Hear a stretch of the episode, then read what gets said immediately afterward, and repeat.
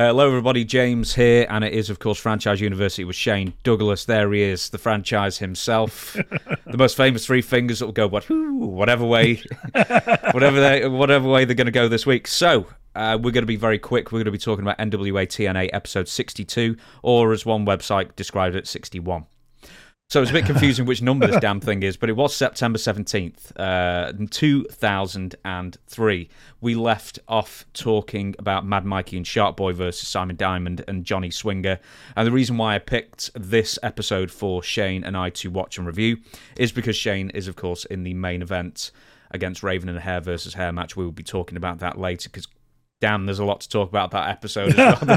it is uh, one match, and let me tell you, there's a lot of things that go on and go in and go out the whole bit. But uh, for now, we're going to talk about the semi main event NWA champion AJ Styles versus Jerry Lynn. There is a promo vignette leading up to it. Uh, Lynn seems to be getting a title shot for a reason that I'm not quite sure why. I suppose if you're watching every week, it'd be more obvious, but we're not. But the nicest guy in wrestling, Jerry Lynn. So I, I've never had the pleasure, never spoke to Jerry, but uh, from Great everyone guy. else I yeah. hear, is Jerry's a, a, top man. Almost as nice as me. He's, no, he's Jerry's on a different level. Nicely, like me, if I get angry about something, I'll use about ninety six f bombs. Jerry will. You ask Jerry about it, and he'll go, oh, "Yeah." and that's him like being me 96 f bombs yeah he's pretty. You want to check for a pulse on on, on Jerry. He's even keeled guy, but he's yeah, he's a, a good dude. Yeah, we keep bringing up people who have seemingly all the tools to make it bigger in the business, and maybe Jerry falls into that as well, where he had a good run in the last.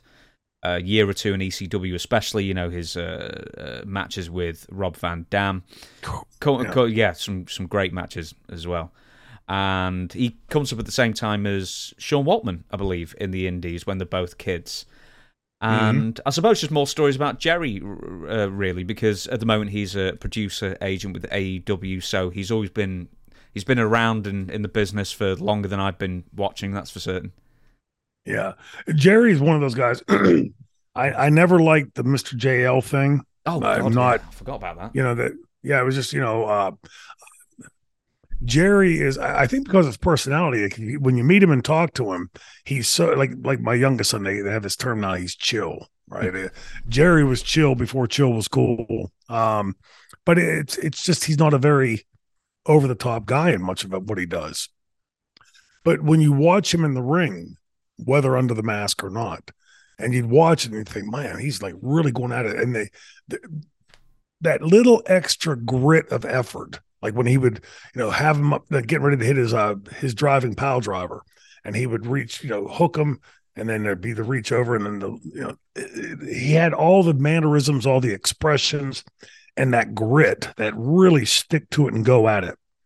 Uh, that was what was missing, I think, with the JL was like that was being lost. Like you couldn't see that part of Jerry. But later, when he would get the opportunity to work with Rob, and we talked about Rob, I think last episode, you know, about how uh uh you know, just really stick to his guns on things that he wasn't straight up what I what I would say, like in the world I come from, he's a straight up man. And uh he, he those two had such a great chemistry and knew exactly how to play off of each other that it, it really you know there's those rare instances in your career where you have those matches with with that perfect opponent and that it just sort of goes into auto glide. You know, it just sort of happens. And that was what it always looked like when those two worked to me was that there were like, you, you never got the impression that they were out there doing spots to get the match over. It always looked to me like they were both working to win the match, which is what it's supposed to look like. And uh, because like Jerry, you know, uh, uh, Rob had had a, a fairly decent push in WCW uh, would would get much more later, and then of course his huge run in WWF. But Jerry had never quite had that. Jerry was sort of that like nobody really quite knew what he had to offer, and you know you go back and you watch him. Jerry's never going to go out and put himself over in an interview. Uh, he's probably not even going to talk about himself. And if he does, he might say something like, you know, I, I was I was pretty good. I was okay. You know, as a and you know, he, he's not going to toot his own horn.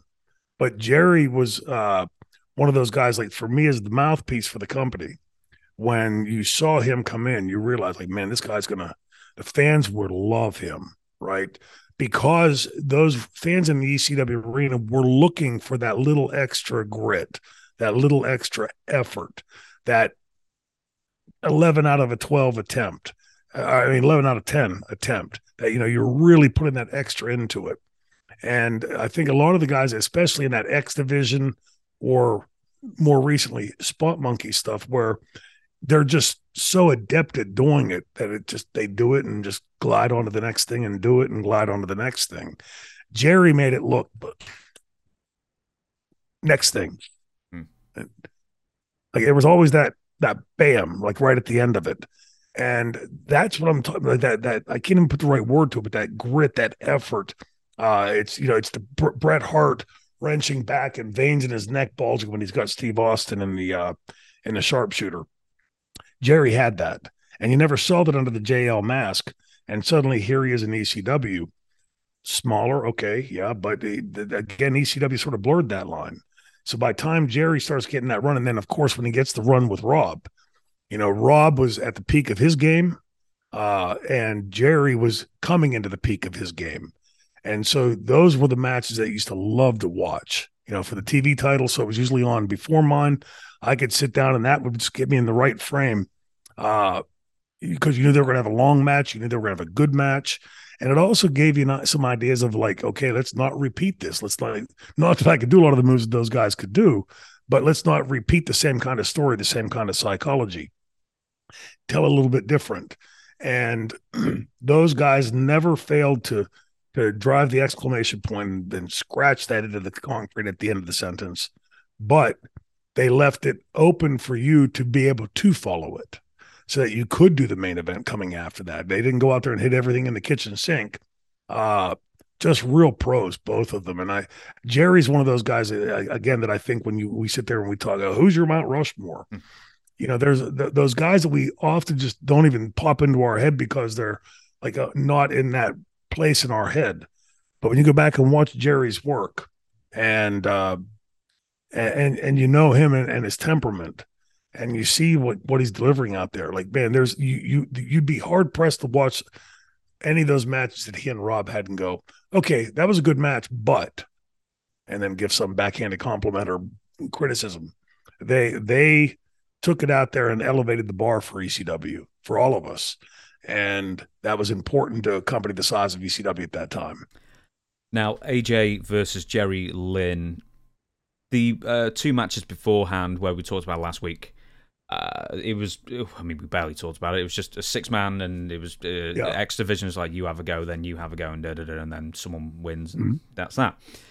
Whereas you can really see far more quality shine through, which is ostensibly an X division match because it's AJ Styles and Jerry Lynn. Neither are going to be heavyweights in, in pro wrestling standards at the time.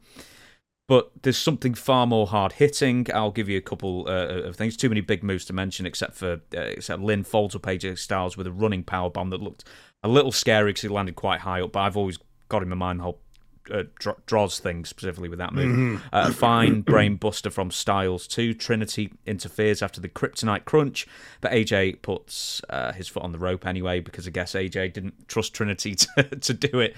Uh, but a neck breaker on a chair, kick out, then AJ hits a Styles Clash for the clean win. A very good match, and apparently.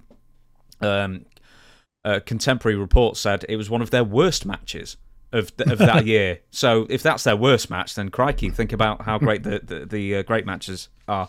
Right. Then uh, afterwards, uh, a legit tough guy Vince Russo, I've written here, turns up in his black pajamas again with a baseball bat to congratulate AJ and demands an answer from Don Callis regarding uh, he or Piper in TNA. Then uh, country music plays. Dusty Rhodes comes out, walks out, and the fans chant, "We want Flair," which which did make me laugh. Um, Dusty says he'll stick the bat up AJ's ass. Uh, Dusty says AJ and Russo's decision to leave is on them and not TNA, baby. Dusty tries to talk AJ into dumping Russo. AJ hands the bat to Dusty, and then AJ attacks Dusty. Basically AJ stays uh, with uh, uh, Vince Russo, and then Roddy Piper comes out and then uh, is taken away by security because at this time there are two competing backstage security teams as well, which uh, I also didn't know, but I had to look up to find out afterwards. Uh, Mike Tenay and uh, Don West run down the card. Then it's to the back. Callis throws Piper out of the asylum. Jarrett is angry, and Lapel grabs Callis. Now, here we go. Here's the main event. There is a vignette. Raven and Shane Douglas. The build up, including Shane uh, cutting Raven's hair partially, which I didn't realise had happened, what, like a week or two beforehand. So mm-hmm. uh, there's there's going to be some backstage information on the whole hair versus hair thing that I don't know you'll know, uh, which hopefully will surprise you. Uh, Raven says he isn't ashamed. He enjoyed it. The uh, you cutting his hair and beating him up, I guess. Mm-hmm. Shane doesn't run with scissors. Kiss your hair, then your career goodbye. Time to get your ass franchise. Raven. Scott Hudson is with Shane Douglas and Jim Mitchell. Now, uh, we talked about Jim Mitchell in a completely different capacity mm. a few weeks ago uh, in uh, NWA Sa- uh, Sarwin. I can never say Sam Hain, but I would really want to. Did you watch the promo beforehand? The my promo or or, or uh, no, uh, you uh, James Mitchell's. You don't really talk with the uh, Scott right. Hudson one, but yes, Jim Mitchell. Yes, uh, Jim was uh, when they put us together, it seemed like it didn't wouldn't work because you know I was known as a promo guy, and uh, James, you know, I, again, my character came from a different place. Like he wasn't like the acolyte type follower uh, type of thing. But once I got to know James, like you know, he and I hung out several times after the shows, and would just sit and talk. And uh, I said, okay, well, this you know maybe gives me some like fresh legs, gives me some place different, like to to push up, you know, and, and find new ground for that character. By that, at that time had been, you know, a huge part of my career. And uh and let's face it, James is pretty amazing at at, at promos. Uh his whole look and that whole thing. Just uh I think to the average viewer, when you watch him deliver a promo, because of his you know the the long black hair and the pointed eyebrows and I mean he looks like he's right out of a a, movie about Satan, right? It's uh you know he he and he's so compelling on that microphone that that's what you know sort of sucked me into it and, and agreed to like okay let's go along with it let's see where it goes because I thought it could have some fresh legs to my character. Jim, uh, he's another person, you know, where we say, you know, when you're Mount Rushmore, and no one ever mentions someone. But as a manager, I mm-hmm. really rate Jim. He had a, he had yeah. a great character uh, in TNA, well, in ECW with the Sinister Minister, I guess.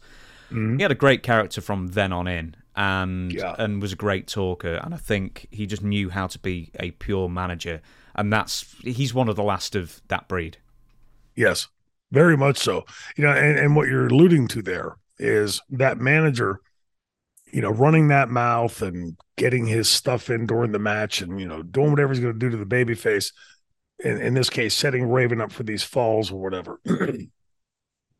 it almost takes on a sort of religious undertone, right? Like, you know, Raven's trying to exorcise himself of these demons in his life.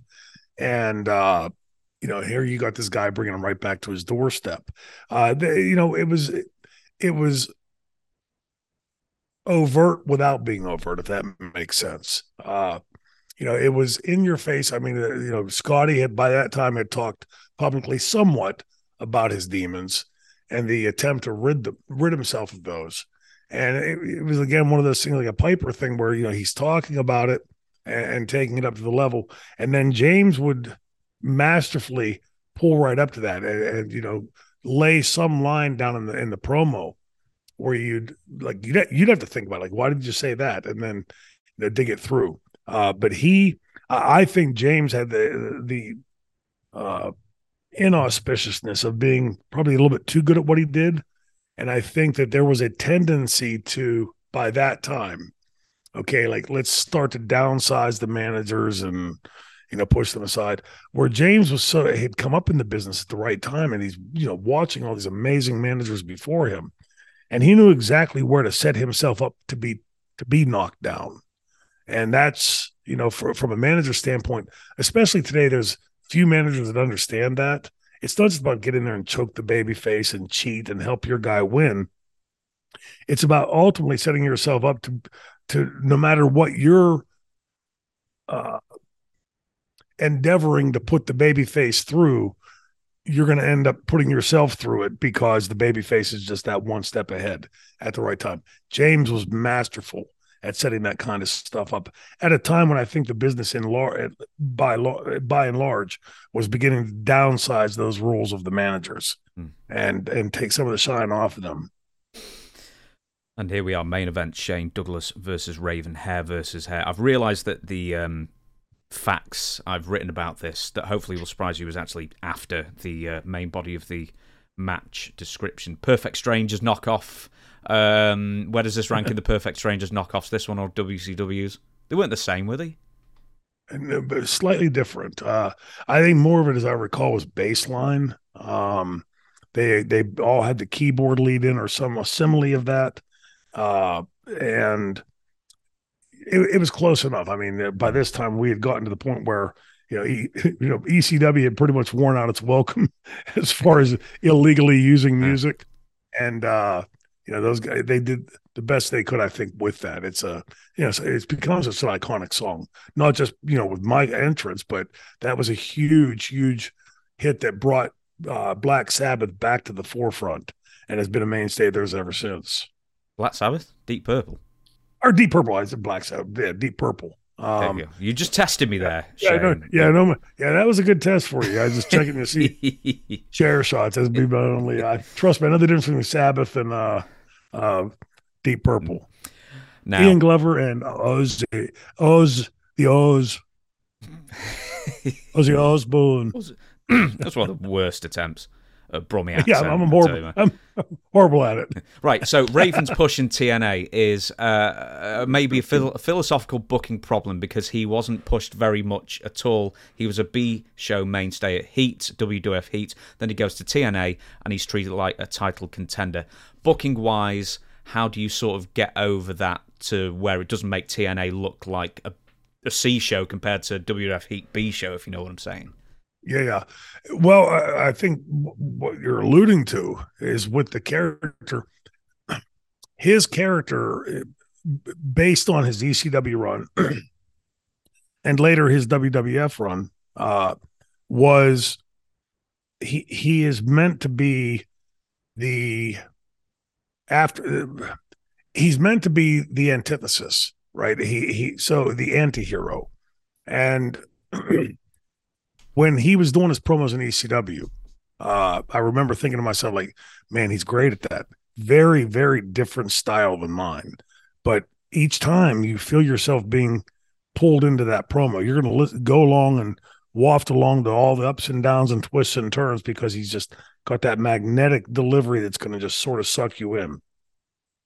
I think the biggest problem for me with the character is it's just not a babyface character.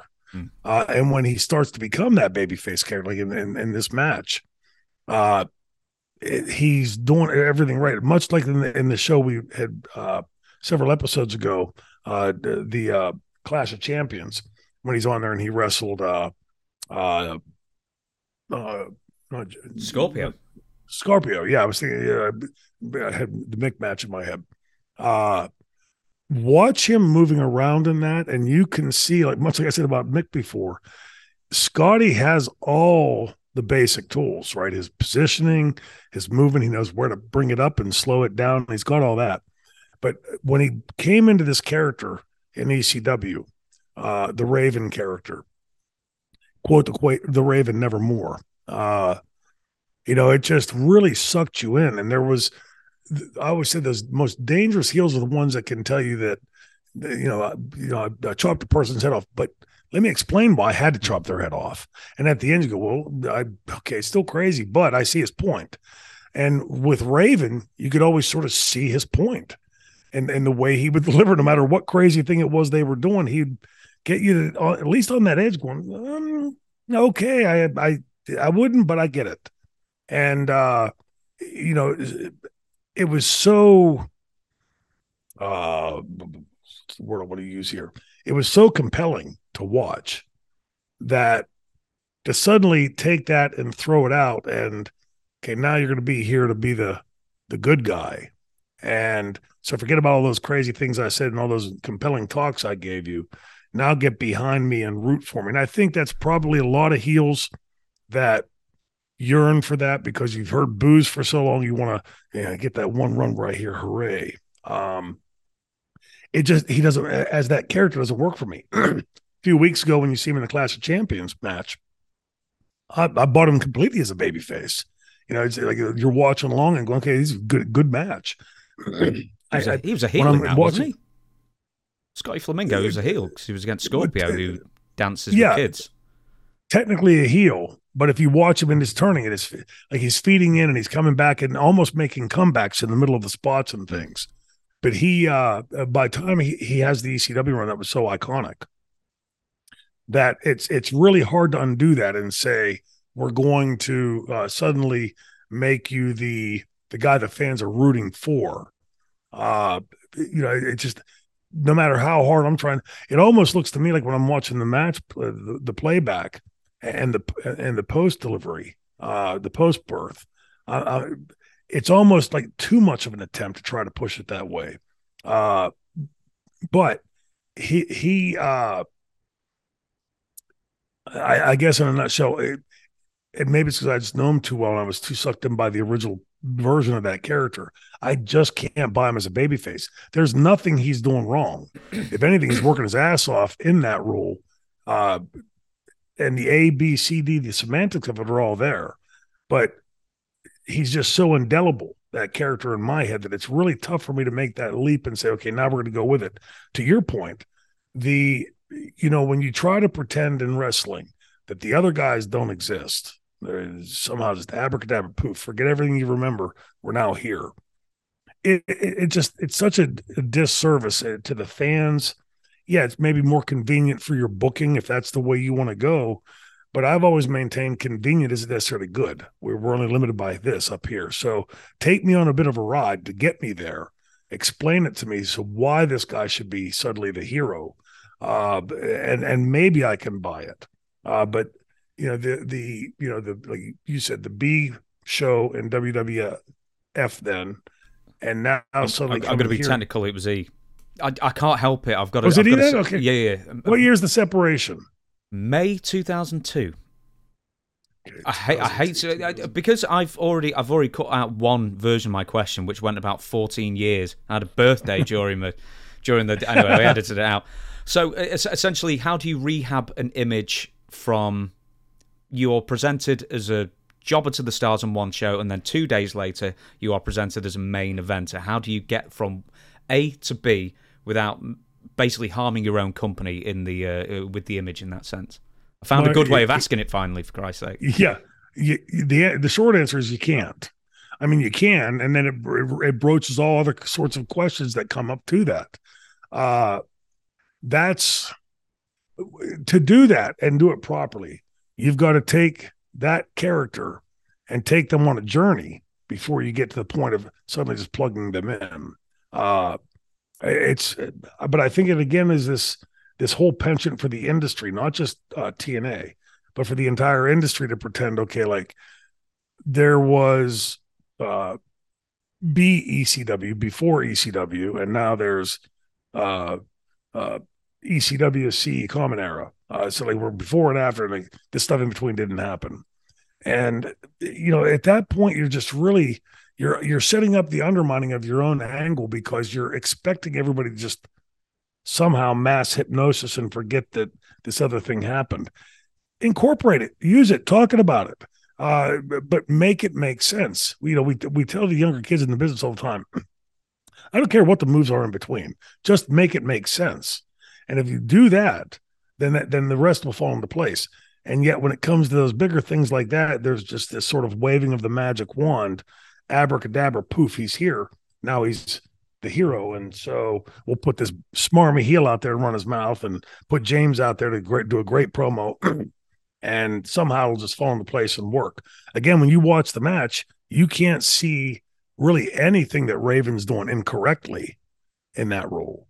It's just that he's got this huge shadow behind him as this character uh, that was this just prior and now you're trying to say okay just forget all that. It doesn't work and it it's it's lazy booking. It's uh it cheapens it. And uh, to me there would have been so much more compelling television to take that character on that run. Okay here you weren't so successful. What makes you think you can be here? Uh you know and and take that journey before you start to plug them into that top spot. And uh, uh again, shame on on TNA. It's just it's just cheap and cheesy and uh, shortcutting it, mm-hmm. uh, hot shotting it, if you were. and you know, in the final analysis, I guess the like people that do that uh, have the, the the the audacity to think to do that in a booking position. There's a uh, you know, I always talk about these condescensions, right? There's a condescension there to the fans, but there's also an aggrandizement of your own powers as a booker. Like we could just do this and they're going to forget all that. And with all due respect, that's the NFL of our industry. So they're not going to just forget about all that. And that comes there. That's the, you know, it's like, remember the old, uh, well, you're too young of it. Robert Conrad, the guy and they, how it, how the West was won. They, they have the, uh, or the Wild Wild West rather. He would put the commercial on, go ahead, I dare you, knock it off. Um, you're doing that to the fans. And as you know, from the fans that do this kind of thing and, and you know have really written books about the business and followed and they come to the conventions and you know signings and everything. Wrestling fans have that, that, that certain segment of them have an undying love for professional wrestling. And not going to go okay well whew, i'm just going to erase that from my memory bank and then just pick up here and go from there. It's it's cheesy it's cheap it's it's lazy. And uh and it deprives the fans of what you need most, you being the promotion, you need footage, you need television content to feel that it would make that make sense. And by cheapening it, you just cut out 16, 20 weeks of television you could have done to get there. Now, let's do the match itself. Do you want me to talk anything about it, or do you just want to take it? No, go go go right in. I'll, I'll pl- plug in where. Okay, so uh, face off. Uh, the crowd's big into it. I mean, they're more into it than the NWA title match from before feels uh, it, it, it feels even though it's a fairly small venue, it feels big time. People are cheering very very vociferously. Nothing but a face off for like a couple of minutes. Nothing but punches then, and then ins and outs of the ring and outside brawling. All very, all very easy stuff. It's just basic storytelling, and the mm-hmm. fans are reacting. You don't need to do any more than that. Yeah. Now, uh, the fans like it. Stripper likes it the because there's one bit where there's just a stripper just like just going yeah. through the bars just go, just grinning at me, which is funny. I, um, there is a scene. There's a scene in Pro Wrestlers versus Zombies, the most recent version, the final version of it, where all this stuff is going on in the prison. There's zombies and there's wrestlers running from the zombies, and for no explanation or reason at all, there's a lady with no top on running down a trail in the middle of the woods somewhere and then it cuts back to the like, well, where the hell did that? Like, what was that? like, it's almost like you're watching a movie and somebody like cut into your cable for 13 seconds and then it's gone again. And that was what I. That's how I saw this. Like, you know, the, I'm like, what, what, did that have to do with the match? I just, just sort of throw it in there. Hey, well, she was into it. Why not? Uh, actually, I missed one bit out. So uh, Raven keeps giving fans chairs to hold and then rams your head into it. Does it two or three times. The fans are enjoying it. Back into the ring. Raven hits a Cobra clutch, and Mike mm covers this by saying that Raven was talking to Mark Lewin earlier that week to perfect the submission. What a funny callback!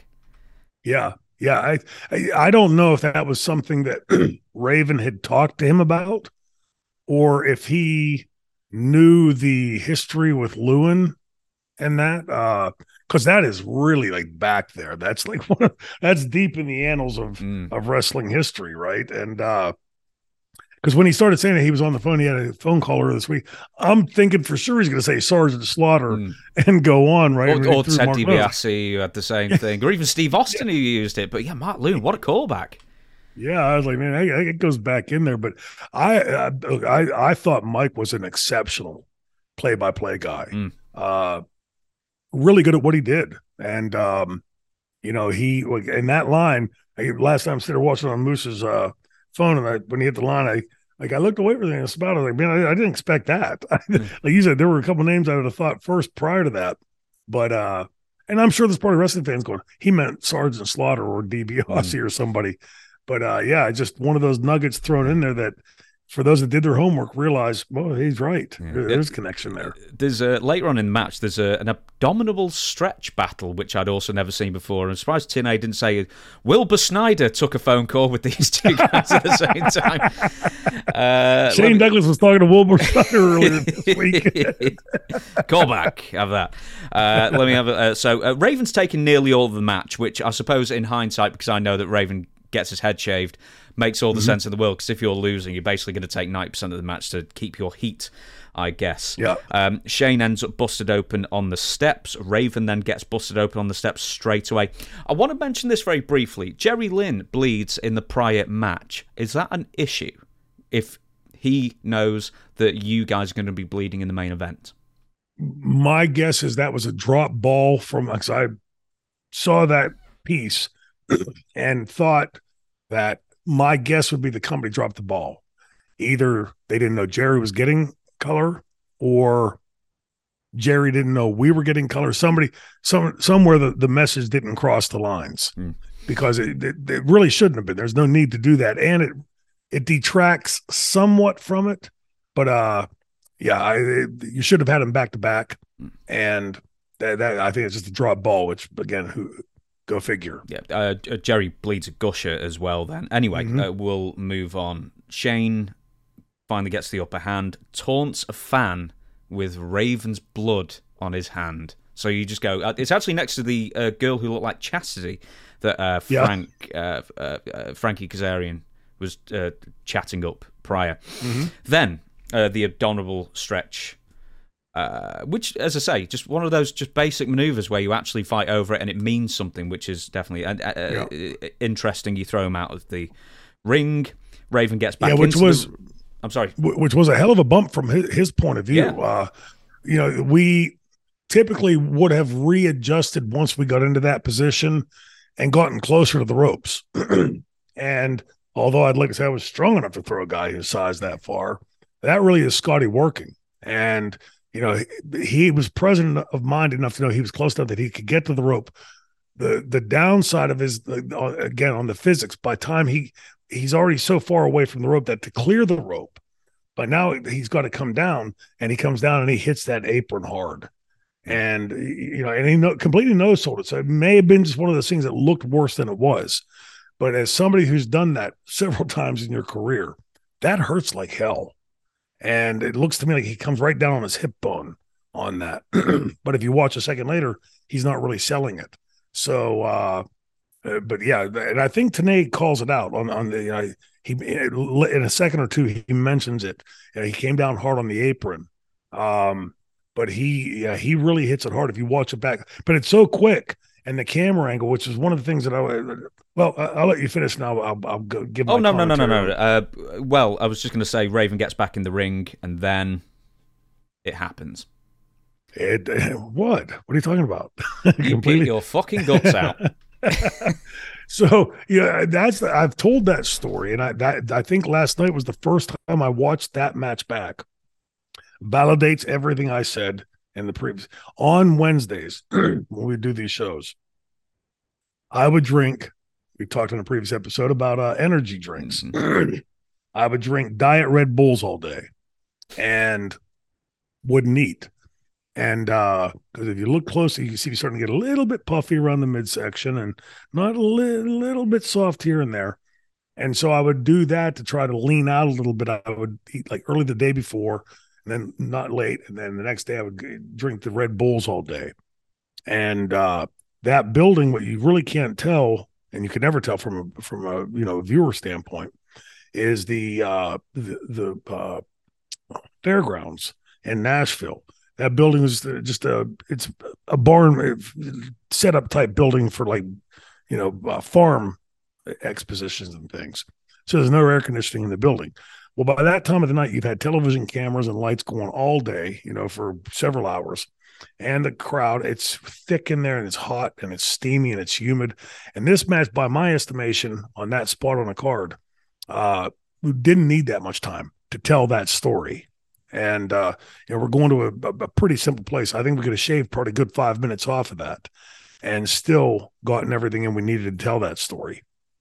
But I throw him in. We're, on the floor. We come back in, and I throw him back in, and you'll see me hesitate there for a second. I throw a mouthful up at ringside, and I think I'm fine once I've got that mouthful out. so I come in again, and when I cover him, if you watch Scotty closely, he's watching me, and he sees it starts to heave again, so he rolls away uh, uh, from under it. And if you look at what I'm throwing up, there's no chunks, there's no food in there. It's just all clear liquid. And you know, it's uh, really it was just the, the, heat in that building, the fact that I'm drinking those energy drinks all day, and uh, something was going to give. It, it, was either coming out the backside if I held on to it a little bit longer, or like that. And uh, but I thought Tenay, and look, you you can't ignore that on camera, right? You're you're co- commentating on a match. And by that point in the match, the match has gone on for a while, and they've fought around the building and this and that. So by pretending it didn't happen, and Raven's doing this, blah blah blah, you know, call what's on the screen. You know, like, there'll probably be some guys go, "Hey, like, don't call it out on me." I think in, in in the way that I viewed that last night, that sort of underscored to the match, like as as you know, hard nosed and hot the building was and all of that. Uh, that and then where we're going with it afterwards that that just sort of spells again to me from a uh, from a wrestling psychology point of view, in front of the fans, trying to guess what the fans think they're going to see. They see this going on and they think, okay, perfect foil. Did they give him something to make him throw up during the match, or did he throw something in his mouth? And is this part of the story? And uh, no, it was just hot building, too many Red Bull diet Red Bulls. And when when you're out there at, at ringside, I said, you'll see me bend over for a second, and it looks like I'm spitting uh, it like a literal mouthful came up, and, and I just spit to clear my mouth out. And as I'm climbing back in, I could feel it starting to roll again. And I'm like, oh, let's see. And then, then the, the, second mouthful comes up, and then the third. So there's there's one at ringside, and there's two inside the ring, and that is that is exactly what happened there. It was diet Red Bulls on an empty stomach in a hot building in a long grueling match. Not not the best mix. mm. So when did you start feeling it's coming? Literally when I oh, just when it happened. first mouthful. Yeah, I mean I was fine before that, and it was like. It's just like you feel like it's coming its way up. What I'm guessing is that stuff was foaming up in my belly, right? It's yeah. getting thrown around and it's shaking up in here. Bloop, it's just mouthful comes and go, okay, better. And then I'm coming in the ring, I can feel it again uh, uh coming up. And at that point, like there's no reason to try to kayfabe it. Like I got to roll out of the ring and put my head under the ring or something. Why? I like to me again in hindsight, and I wish I had the presence of mind at that moment to say this is why I did it. Uh, I I did I stayed in the ring because that's to me underscoring this match. Ravens really giving it to me, and even through that, and, and again, I think Mike really covers it up well. Uh, not covers it up, but comments on it well, mm. and says you know such a grueling match, but Shane Douglas still has the presence of mind too. Blah blah blah, and uh, you know go with it. Like you try to pretend it didn't happen. Uh, you know, it's just those things that we've seen how many times when you're watching a match and something just blatantly obvious happens or the camera catches something and they hey what's that over there oh by the way we're back to the match now it looks ridiculous and uh Mike Tenay, I remember him coming up to the end. You know what happened? And he said, "I'm so sorry," and he told me to comment. I said, "Good. You know, you should have commented on it. It's there." Um, and in hindsight, it plays off exactly like in my head like it should have played in the story of of, of telling that match. Now, excuse me, uh, get ready to do it. just just one mouthful. Uh, you probably like, you probably like me. If I'm going to puke, I'm gonna I'm gonna get it all out there. I don't understand people who like throw up and go and do a tiny bit. And I just go woof and just you know puke up half my lungs and stuff. So, not that you want to know, but you know now. Anyway, Raven kicks out of a chair to the head. Then Shane kicks out of a drop toe hold onto the chair. Then at this point, I note there's a lot of talking going on in the ring. Do you remember uh, the back and forth that's happening, or for what reason? No, no. I uh, I saw that too last night, and, I, and I, you know, I was wondering myself, and I have no recollection of what it was being said about whether it was. I know we had to get two tables set up in, in due time, and uh, while we had the the run in, but uh, I can't recall what the commentary was there. It, it, it might have been Ravens to ask me, "Are you okay to Yeah. go on?" I, I don't know, uh, but there was, uh, and by that time, I think when you watch, when you see somebody in the ring in a compromised position, and then you see them get back on track, that pretty much tells you that that's past. And we talked in a previous episode about like a doctor at ringside being aware and paying attention. Uh, you know, we're probably our own best doctors in that sense. Like I'm, I'm well aware of whether I can continue on or not. And uh, you know, because of where we were going, we could have gotten there much quicker and, and a thousand times faster if we would have had to. Like if let's say I'd gotten the flu or I'd you know eaten something bad that was you know going to keep me thrown up. But we don't want to stay in the ring and do ten bl- blowjobs in the in the ring and uh, you know uh, hurling would not blowjobs probably not the right word to use right maybe ixnay that word but uh, uh, you know blow chunks that's that's what I'm looking for.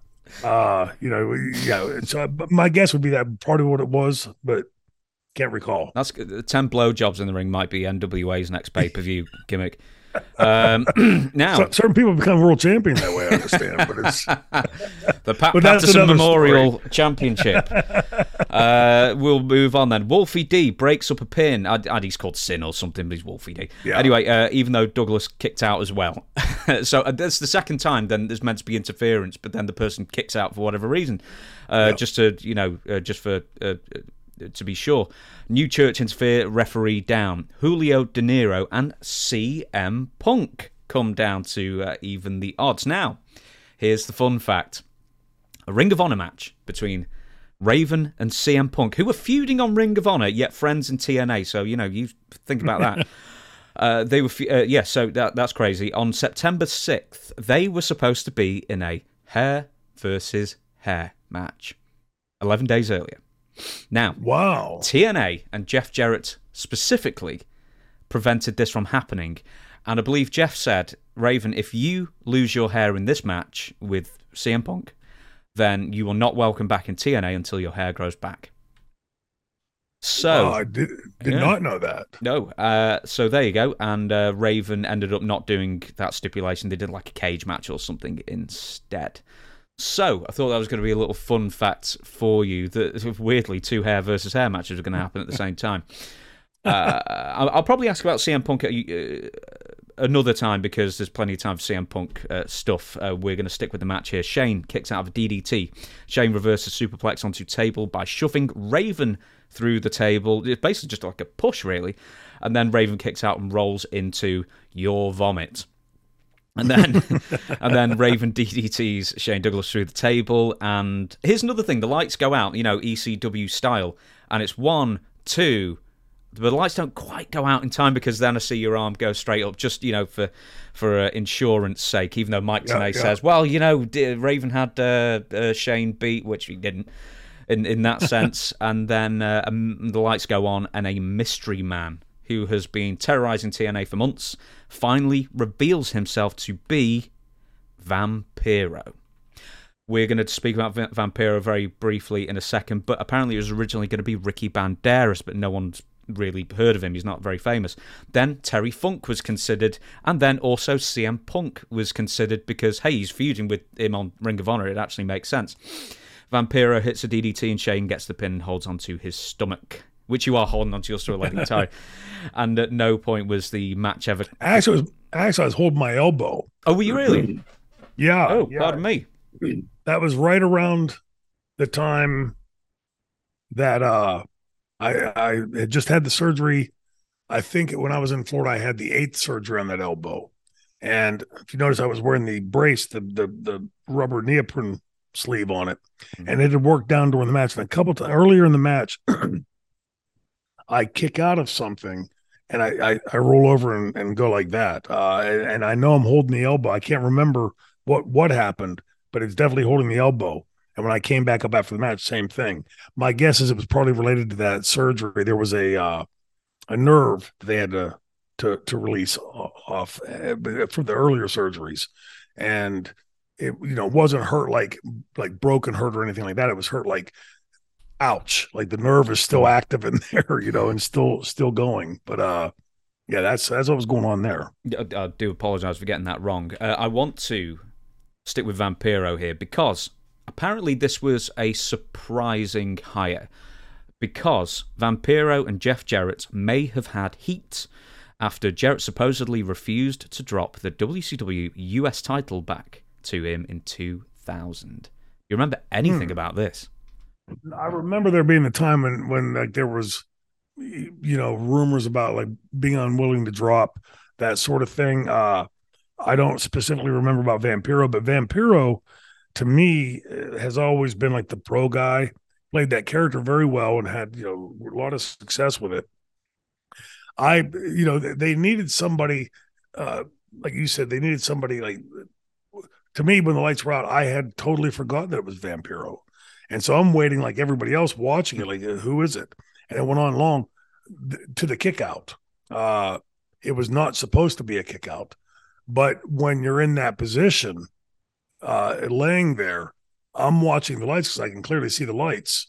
And if it's, you know, the one and the two and the hand is coming down for the third and the lights are still on, well, if if he hits that three, the fans know the match is over and we have to get to this other place.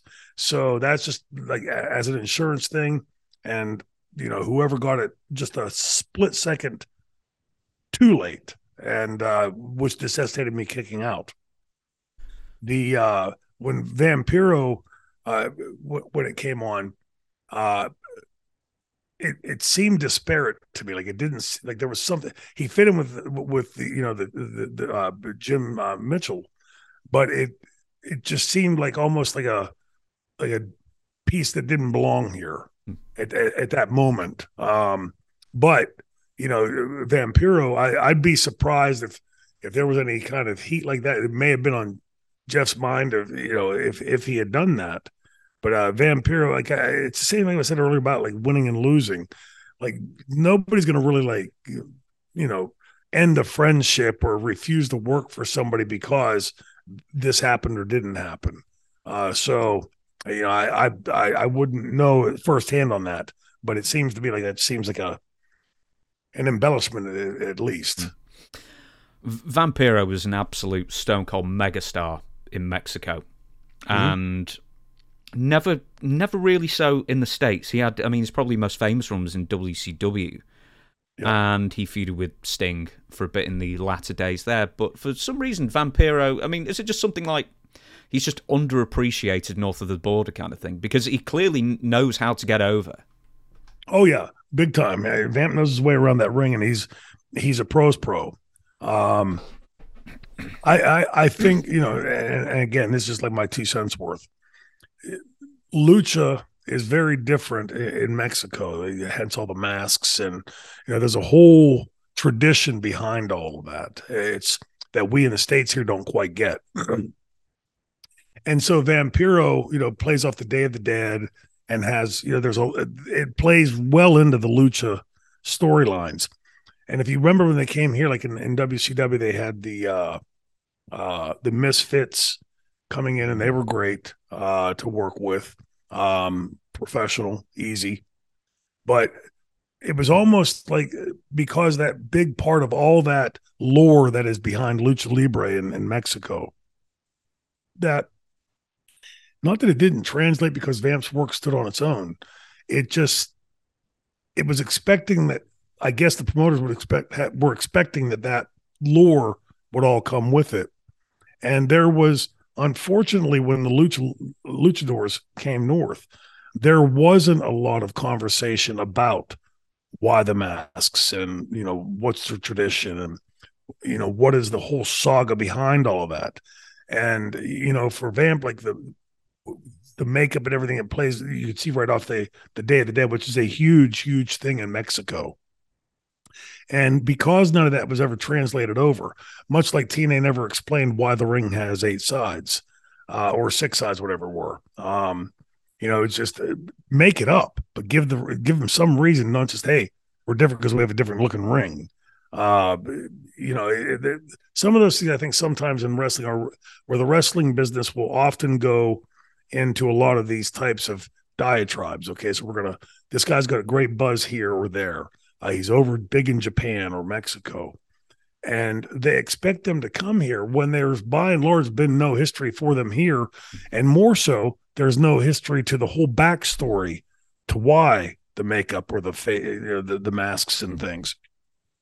It's just expected that because they're a big star someplace else, that they come in and they, if they don't bring that with them, there's eh, well, he's maybe not as over as we thought he should be.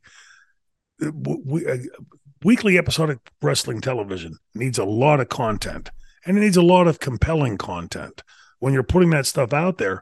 And this is one of the places where you see, especially when wrestling becomes so prodigious on television, so much of it was being shown every week in the States came this argument of how many pay per views is too much, what's not enough. Uh, and, and, they were thinking more on that side of the fence as opposed to, well, that just means we have to fill up more content. And you know, if if your A show, your B show, and your C show spends, say, 35 of the 46 minutes on covering what's going on in the A show, uh, then that gives you less time to get your stuff over to the B show. The very fact that there was as much wrestling uh, on TV at this time in America screams out all the more reason for filling it up with different content. So why not on one of your shows give this content to who is Vampiro? Why is his face painted? What makes him that character? Fill that stuff in as opposed to well, here he is. Well, he ain't getting really over like we thought. He's not getting those big mm-hmm. reactions like he did in, in, in Mexico. And you know, again, I think it's just our the weaknesses in hindsight of having the, the the luxury of 30 years of hindsight to be able to look back at, or in this case, what 20, yeah, 30 years, right? No, 20 years to 2003, mm-hmm. uh, to look back at this and say, okay, well, we can play Monday morning quarterback on it, but it really is, by my estimation, the failing of our business of our industry and not taking that because there's a there is a very compelling story there and with so many kids watching wrestling at that time those kids i guess would have gone along on that ride and, this is the the period where you're seeing wrestling sort of wrestle with itself and wringing its hands of okay we got these adult fans that are looking for this but we also have kid fans that are looking for that. And somehow trying to meander between those two. And i think they just completely dropped the ball because vampiro certainly knows how to get a pop. And uh, you know, the industry, like you said, you'd mentioned uh, that, you know, he never quite got over to the degree here that he was in, in Mexico. And I think that's our business's fault. Nothing he did wrong. Mm. It's, uh, you know, they, they just missed the boat big time. Cause again, there's a lot of, a lot of content there that you could have filled up with that. As I uh, ask you to uh, bring your microphone slightly closer to you in the Joe Rogan style, I'll uh, just say this quick story. Apparently, Vampiro uh, was in WCW and Sting came up to him and just went, dude, it's not cool you wearing that white, white face paint. That's my thing. And Vampiro said, well, I've been doing it since 1984. So, I mean, how long have you been wearing it? And Sting went, all right. and that was it. Yeah, yeah. Didn't have a reply for that. So, back to your match. And, uh, well, it's actually the post match. Raven has lost. The head shaving begins as Shane taunts mm. on the mic. It was almost a meme back in the day because you can taunt your face like an absolute devil. You go, just while you're holding the mirror in his face. This is what yeah. you are, blah blah blah, and you know you're taunting yeah. him on the mic. James Mitchell doesn't know how clippers work, so he's shearing Raven like a yes. sheep that has wronged him in a previous yeah. life. He's just got, he's doing it the backwards way, and he's scalping poor Scotty, and he's oh legitimately gosh. scarring his head scarring. He had a great head of hair until that, and then he scarred so much of his follicles. Basically, he's basically gave him mm. alopecia, basically to a point. Yeah. And uh, backstage, no, no, actually, I'll mention, I'll save that for a bit. Mike Tenay yells over the microphone, "This sucks! I've lost my objectivity, and I don't give a damn." And the credits roll. so, uh, from what you remember of James Mitchell not knowing how clippers work and scalping Scotty with just blood pouring down all over the place.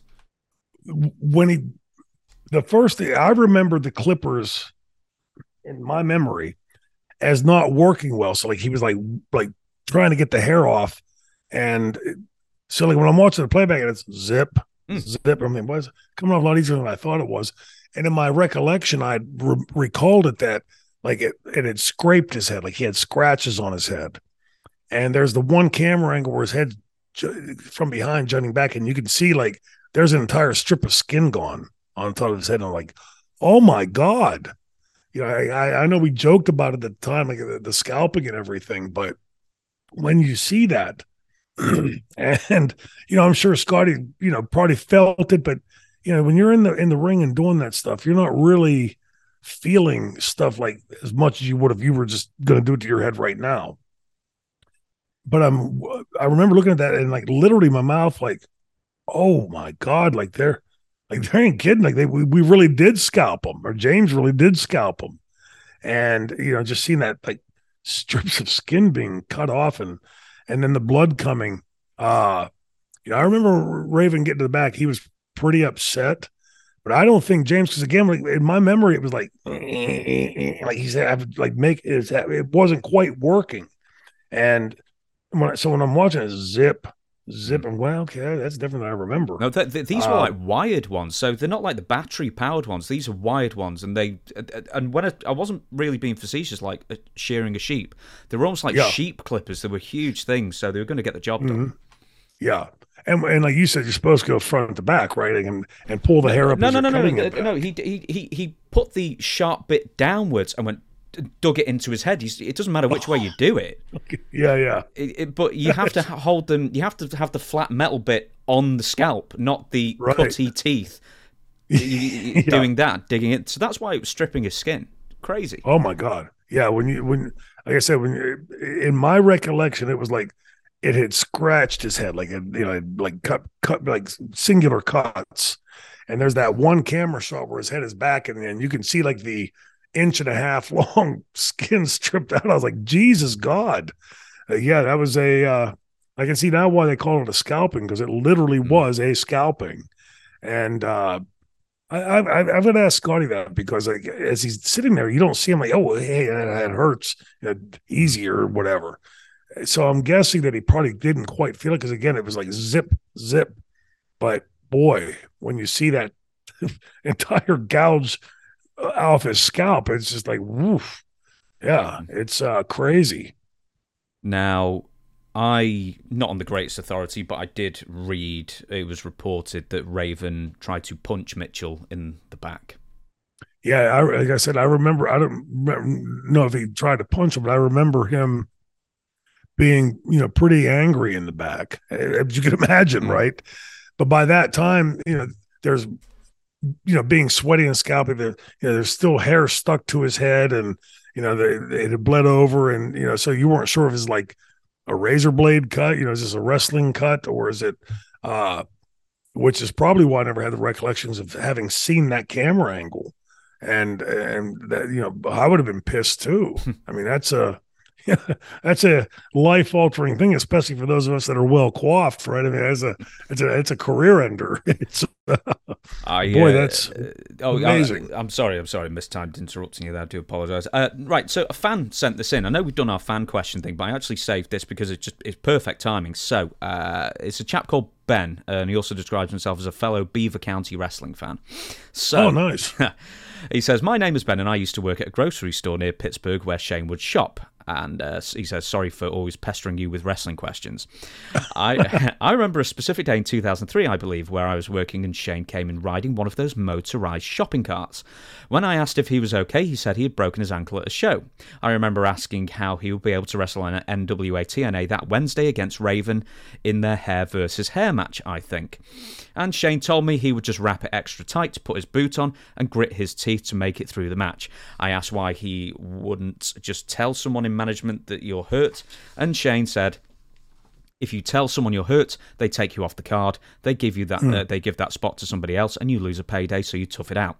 Does Shane remember this? And could he give some background to the story and talk about getting through the Raven match with a broken ankle? Is this true? You had a broken ankle going through it.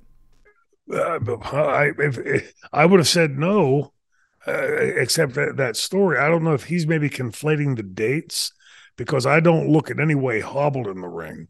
Uh, so I'm wondering if he didn't mix something up in, on his side. But around that time, I did break an ankle, but I wish I could say it was a, was fighting for a title someplace. I had gone to walk into my shed and I had a wooden, you know, a, a platform made of wood uh, that was basically like two by fours on their sides so like the water could run through and it had rotted. And so when I stepped on that, like went to like step on it and into the shed, my ankle went through and twisted and fractured my ankle on the on the dumbest of things.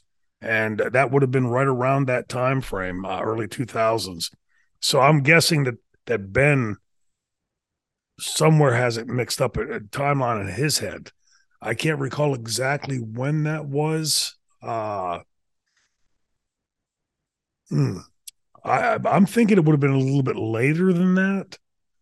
But, again, I can't say the guy's lying. I don't know because I don't. I can't peg down exactly when that was. I'm sure I could go back and look at doctor bills or something and figure it out. But uh, in that time frame, I did break an ankle, and I, I, I for the life of me, I, I'm sitting there trying to like dig for it. I can't recall if it was before that. I am certain, as certain as I can be, watching it, that that wasn't just okay. I braced my ankle or taped it up because uh, you know if, if, you've ever broken a bone, it's not you can't just cover it up that easily. Mm. And there's no point where you see me hobbling in that in that match. To the contrary, at the beginning of the match, you know, Raven throws me out and comes out after me. I roll back in, and then we do that a couple times. It, it's it must be wrong on the timeline on his mm. side. Sorry, Ben, if, I, if that's not a better answer for you. Um, but the, I'm positive in watching that match that I wasn't wasn't on a broken ankle. But it was somewhere around that time. Uh, I, annoyingly, I put this in the wrong place. This little known trivia fact: the planned finish of the CM Punk Raven hair versus hair match that was going to happen in Ring of Honor, but then ended up happening. Uh, it didn't happen. Uh, it was meant to be Tommy Dreamer making the save when Raven was going to be double teamed, but then turned on Raven, costing him his hair. I don't know if that was going to be in TNA or Ring of Honor. I've, messed up that bit of fact, but anyway. Uh, right. I'm going to ask you a, a, fairly heavy question here. So, from everything we've talked about on our shows, uh, on, on my show, and that you've given to other interviews, so I don't think I'm talking out of school here. And you've also mentioned, you know, uh, that you were coming off the OxyContin, or at least trying to at that time. I can't enjoy the match as much as it, I should because I know you're suffering. I know you're sick, and you said in a previous episode that you're going through, you know, divorce, and you're going through just just a load of different things. So, I, as I know you better than obviously, uh, I suppose uh, most people watching this, uh, it it sort of breaks my heart a little bit knowing that you're going through all these different things, personal and physical issues at the time. Can you watch these matches at this time and not sort of have your mind taken back to how you're feeling of these?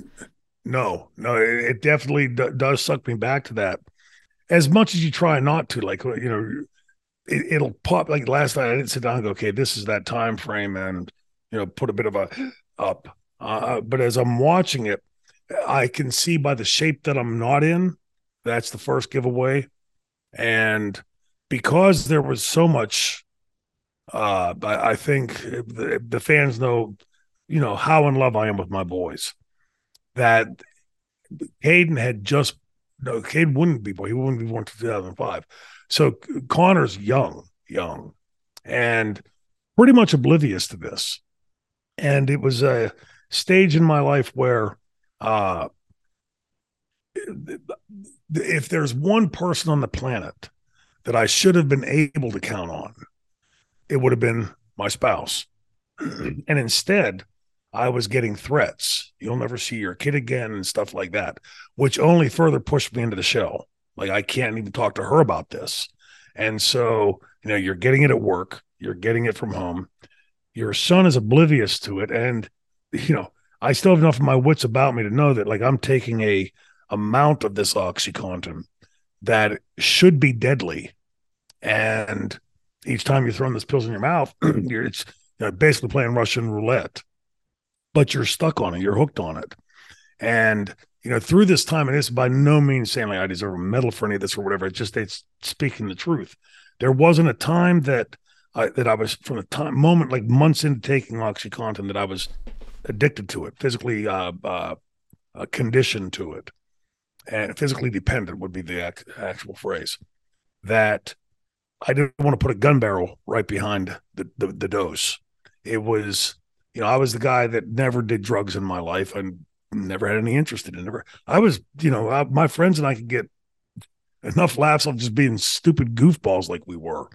And uh, I just was always terrified of doing those. There was a girl named Karen Ann Quinlan. This is around 71, 72, uh, uh, 16, 17, 18 year old girl that went to a party, drank a beer, by all reports, drank a beer and took a pill. Lapsed into a coma for like 29 years before they took her off the, the life support. And I always thought, like, you know, I'm I'm not the guy that has the best luck. So if that's going to happen to somebody, it probably happened to me, which is, again, I had no propensity in my life to ever want to do any kind of drug. But when a doctor prescribes something to you, that's where my naivete came in. Was like, mm. okay, well, this is from a doctor, and it's, but it's, from it's, the it's very a, it's a miracle day, drug, wasn't it? They told you. Miracle drug Yeah. quote exactly from their documentation. Purdue Pharmaceuticals, the one that the Supreme Court here in America is soon to to hear uh, the the case on. So uh, I had tried through those five years dozens and dozens and dozens of times. I had gone through five what's called rapid opiate detoxes, which were five to seven thousand dollars each. Uh, you know, it wasn't like, hey, I'm just going to keep on. I'm having a great time here, and this is going to have some jollies here. Uh, you know, but I was also scared to death, and not being able to talk at work about it, not being able to talk at home about it. I've got a small child at home that's witnessing this, although oblivious to it, thank God, up to a point. Um, you know that, that there's the weight of that, you know that that that slams you at times. Um, certainly not something I'm proud of, but like I, I said from day one, whenever I did the interview in TNA, uh, if I don't talk about this, it will give off the connotation that I should be ashamed of this and I'm, I was never ashamed of it. That's why I've talked about it publicly because I now know, as I knew then without knowing, uh, there are millions of people around the world that have endured the same thing, uh, whether it's OxyContin or something else. If I try to hide it and it leaks out, and it will certainly leak out at some point, the connotation should be hey, if you have a problem out there, hide it, conceal it. Hey, dummy, don't tell anybody because bad things will happen to you and I didn't want that to be the stigma.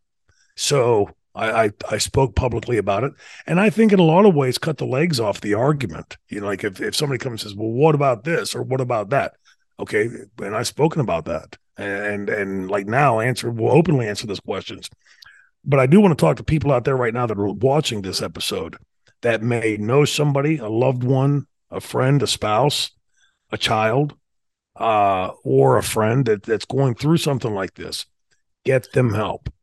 Let them talk about it because it really is the crux point. Concealing it and making threats to that person, you'll just make them better liars, is all you'll do until you get the phone call, hey, that person's gone.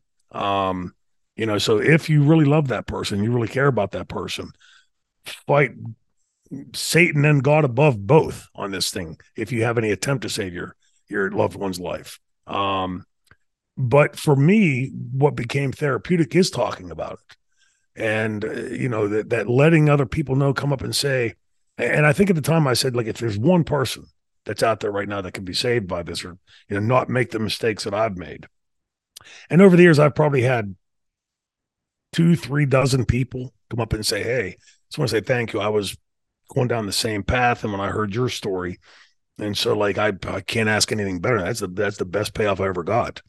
So it's uh there are so many people. And I mean, just take a look around. It's this the people say the opiate uh, uh disaster in this country. It's worldwide. This stuff going on, and now the fentanyl that's being put in with it is even deadlier than that stuff was. And you know, as a parent, it scares you. And I've had these same conversations with my kids. We I've talked openly with my kids as long as they've been old enough to understand what it is we're talking about, because this is as real a thing that uh, that exists in the world today. When you, as a parent or as a loved one, you you worry yourself over the the what if. Say, what if the satellite falls on my kid's head or whatever? Um, this stuff is real, and it, it's right there in my hometown, which I've told you before. Sort of like Mayberry. I had a guy several years ago tell me I can get heroin within five minutes of this place. And come on, seriously? He goes, three minutes that way, two minutes that way. You're talking bullshit, right? And uh, you know, I'll, I'll look at some right now. I'm like, no, I'm not asking for it. I said, but it's it's that ubiquitous here in New Brighton, Pennsylvania. And uh yes, it's it's it's overrun. It's uh it really, really is a major, major thing that that now, sadly, because of all these other stupid headlines, uh, it's sort of been pushed to the back seat. Like, no, okay, well, we, everybody knows about that. We don't really have to keep talking about it.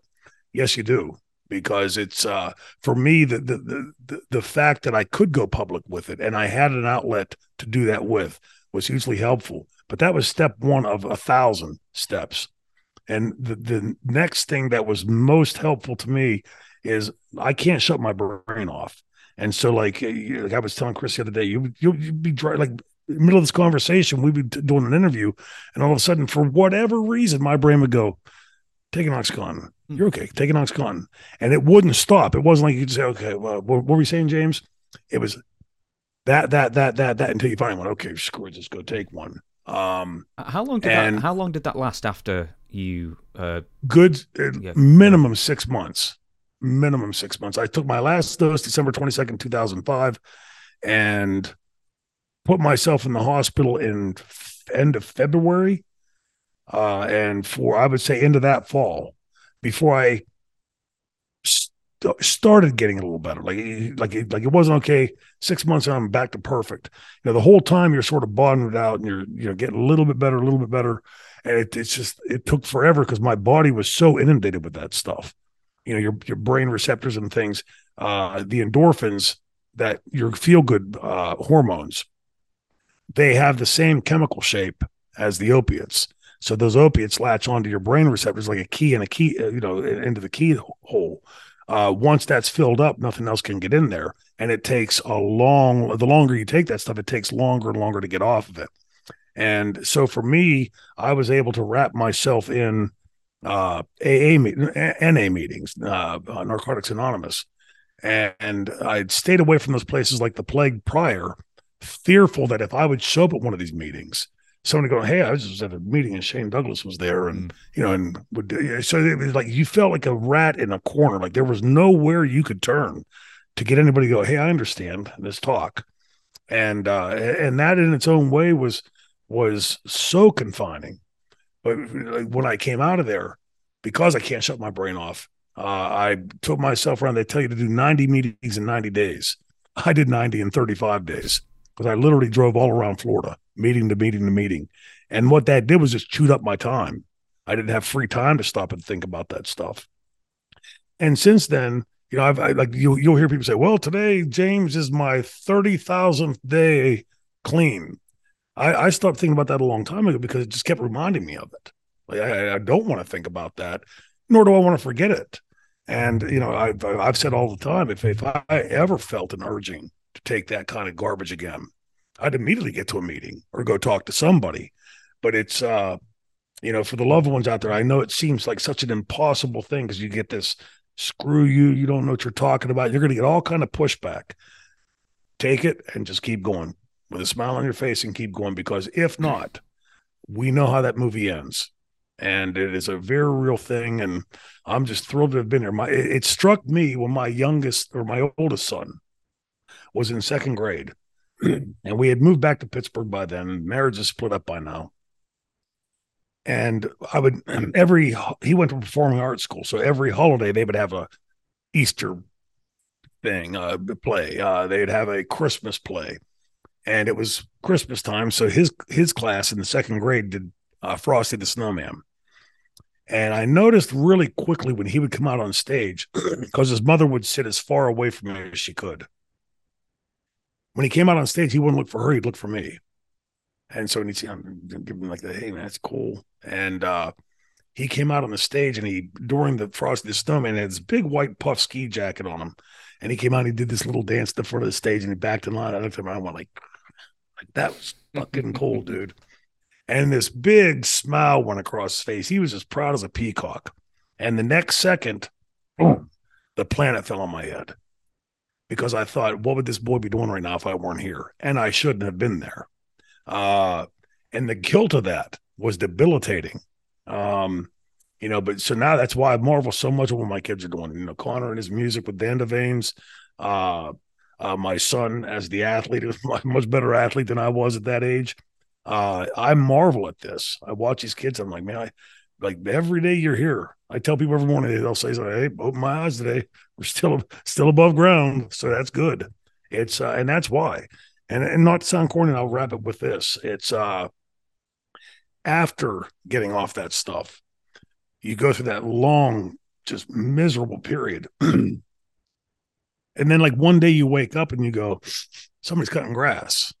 Or, hey, man, the sun's really bright this morning. Just these crazy things you've paid zero attention to uh, for years prior. And suddenly you start smelling the grass and the flowers and the sunrises and the sunsets. And i i still find value in all of that stuff. I know it sounds corny for the franchise character but um yeah i i just you know being alive is an incredible thing. And you know having the opportunity to make tomorrow a better day for us than it was today or better than uh you know made the day after that better than tomorrow uh, that, that's what we get the chance to do when you're alive. Once you're in that hole, that's it, all said and done. So, uh, yeah, enough said about that.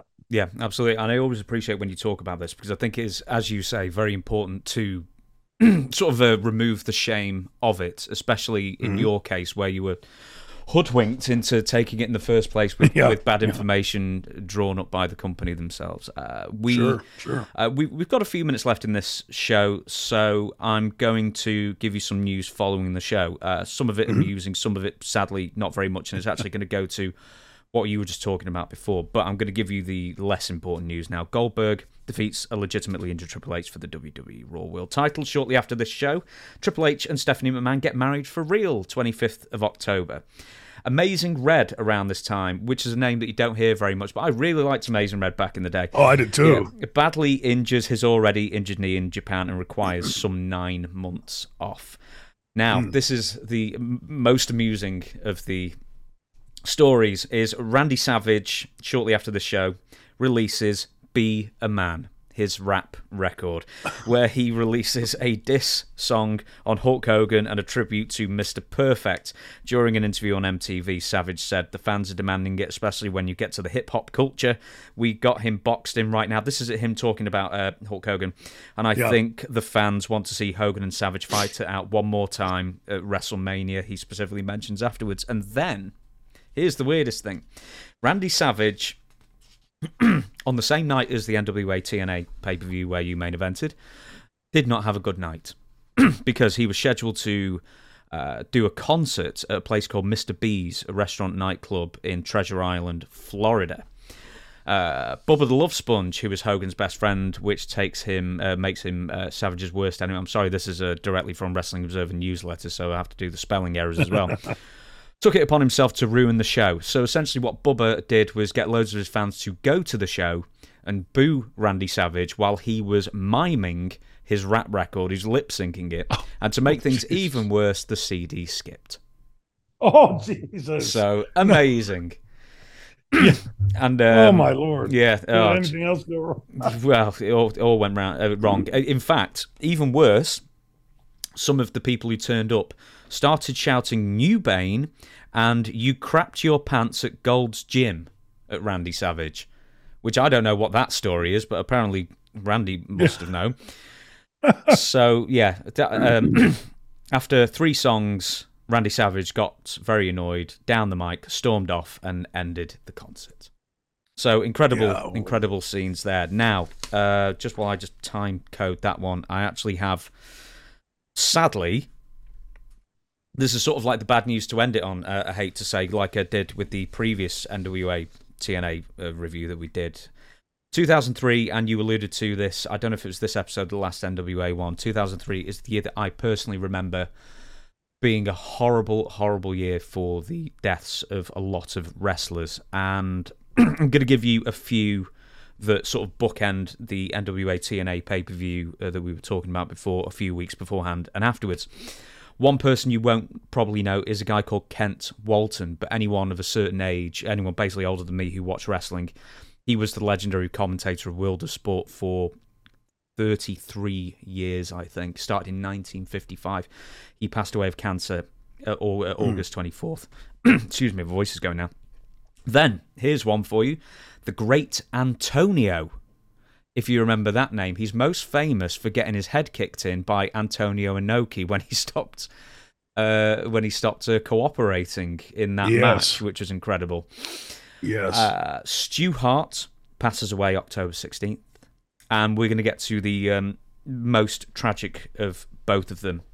Road Warrior Hawk dies the 19th of October, but because you were talking about uh, battles with your battles with OxyContin, and this won't have obviously uh, gone unnoticed, is Anthony Pitbull Two Durante passes away 25th Yeah. of September at the age of my age, in fact, 36, um, and his wife.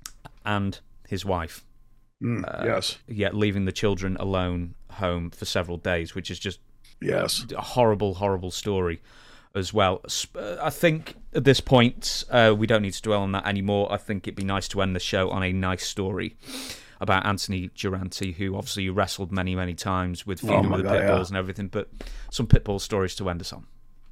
Well, you know, Anthony was just a good friend, and I, I people ask me this, and I really do believe they ask me like, what what do I think was my best match in my career, or you know, my best uh, time in the business, and I really feel that working with Anthony was that time.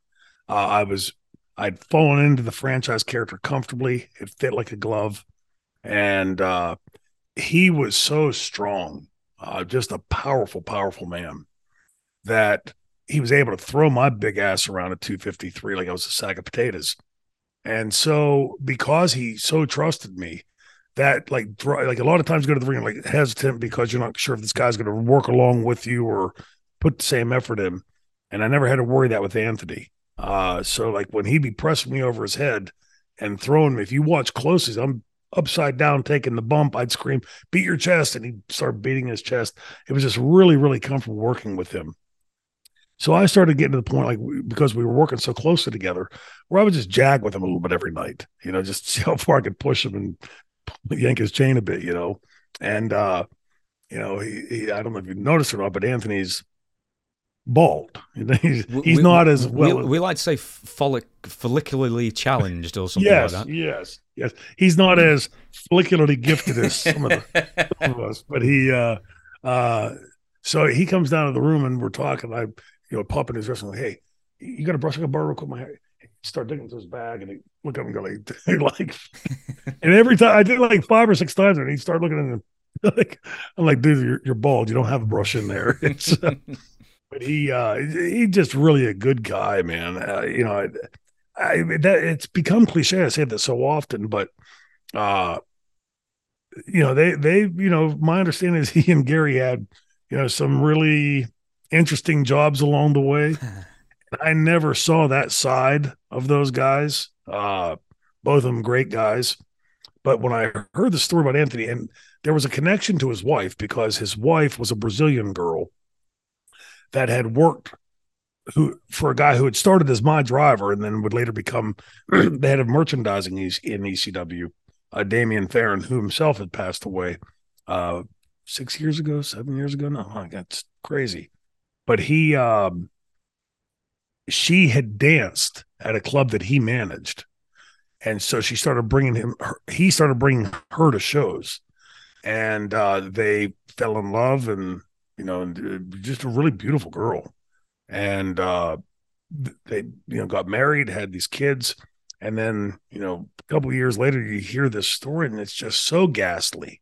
Uh, you know, that again, like I, I it breaks my heart that Anthony or his wife didn't know that they could reach out to me or somebody else, uh, you know, to, to get that help. And so that's why I said, like what I said a few minutes ago, that, you know, they're on the outward appearance, Anthony didn't need anything from anybody. Big, powerful guy, beautiful wife, beautiful family.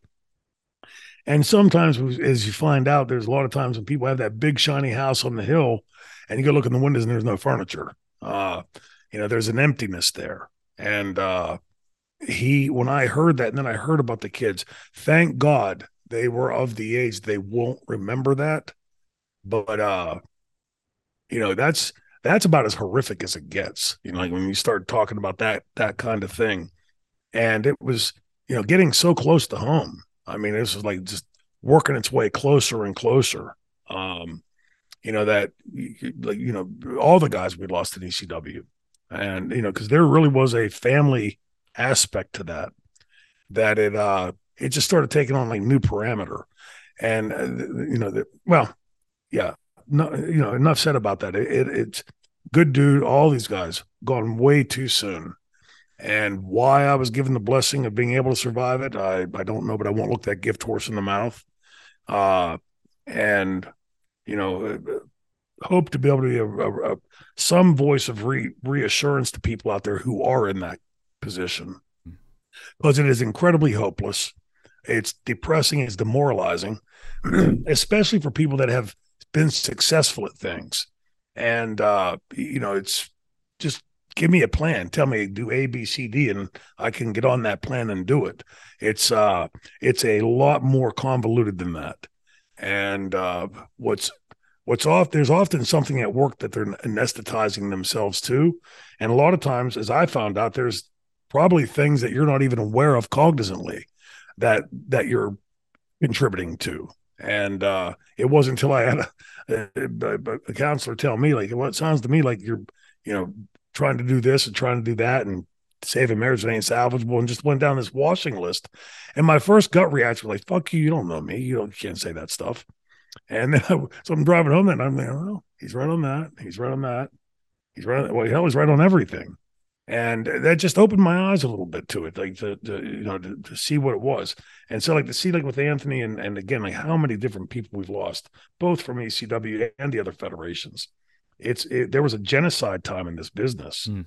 and I, the the good thing to come out of that is, from what I understand, like I'm talking to Taz and his son and other younger guys in the business, that this current generation seems to have, by and large, learned from that. Thank God, uh, because it would it would be even more depressing than it already is if it were to be all those people died at these super young ages, and there not be a moral to that story. So you know, fortunately there is, and and uh, you know, it's uh, just every time you talk about these guys, you know, you, it, it takes you back to a place. I I wish I could step into a time machine and go back to when they were still here, because you miss interacting with those guys and asking for the brush and things like that. that you know, that just it just made the you know made the night go by a little bit faster.